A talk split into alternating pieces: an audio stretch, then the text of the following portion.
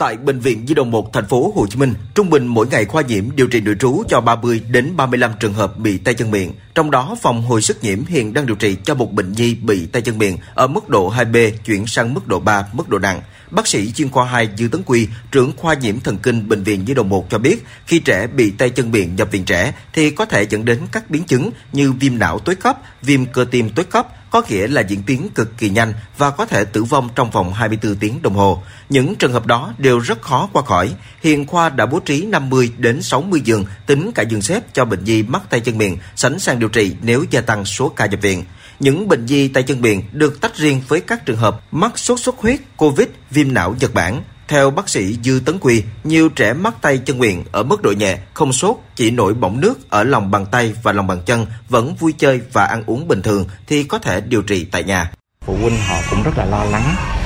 thì mình cũng có thể cho nhập viện để theo dõi. À, tuy nhiên nếu mà 24 48 tiếng mà bác sĩ đánh giá lại là thực sự ca này không cần phải nhập viện thì mình vẫn có thể cho trẻ xuất viện và tiếp tục theo dõi tại nhà. Tay chân miệng sẽ kéo dài từ 7 cho đến 8 ngày. Bộ Y tế đã cho phép rằng trẻ có thể đi học từ 8 cho đến 10 ngày sau khi khỏi bệnh.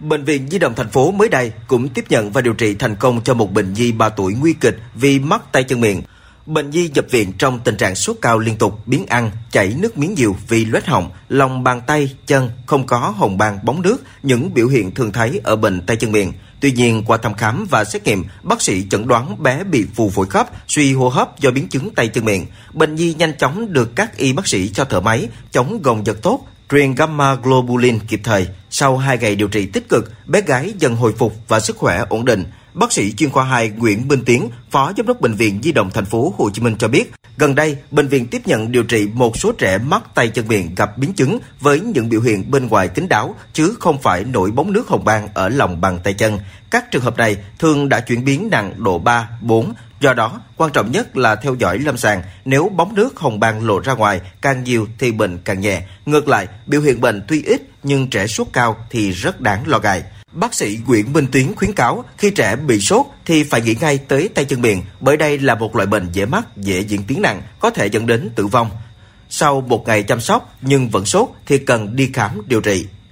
Tới cơ sở y tế để mà làm ví dụ như làm test nhanh SARS-CoV-2 nè, làm test nhanh NS1 kháng nguyên số xuất huyết nè, còn tay chân miệng thì à, ta sẽ khám kỹ coi con có lét họng không, hồng ban mụn nước ở lòng bàn tay bàn chân không, nó có khi nó biểu hiện ở bông gối nữa thì mình phát hiện ra sớm thì mình sẽ điều trị thích hợp thì sẽ tránh cái tình trạng là nhập viện trễ rồi trẻ bị nặng. Trong 4 tháng đầu năm 2022, thành phố Hồ Chí Minh ghi nhận 936 trường hợp mắc bệnh tay chân miệng với 95% các trẻ mắc bệnh ở độ tuổi từ 1 đến 5 tuổi. Riêng chỉ trong tuần 18, từ ngày 29 tháng 4 đến ngày 5 tháng 5 năm 2022, thành phố ghi nhận 420 ca bệnh tay chân miệng, tăng gần gấp 4 lần so với trung bình 4 tuần trước đó. Số ca bệnh tay chân miệng có sự gia tăng báo động ở hầu hết các quận huyện, thành phố Thủ Đức, đặc biệt ở các quận quận 12, quận Bình Tân, quận Gò Vấp, quận Tân Bình, huyện Hóc Môn, khu vực 3, thành phố Thủ Đức.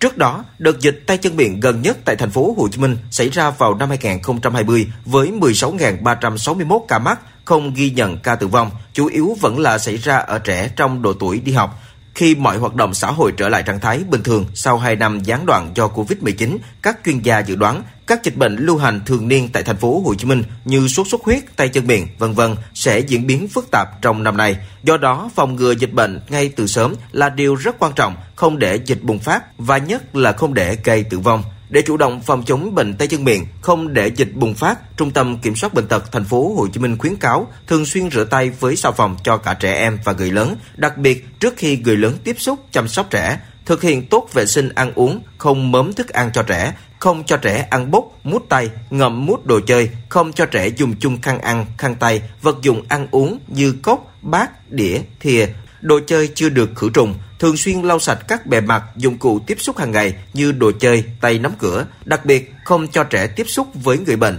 hoặc nghi ngờ mắc bệnh.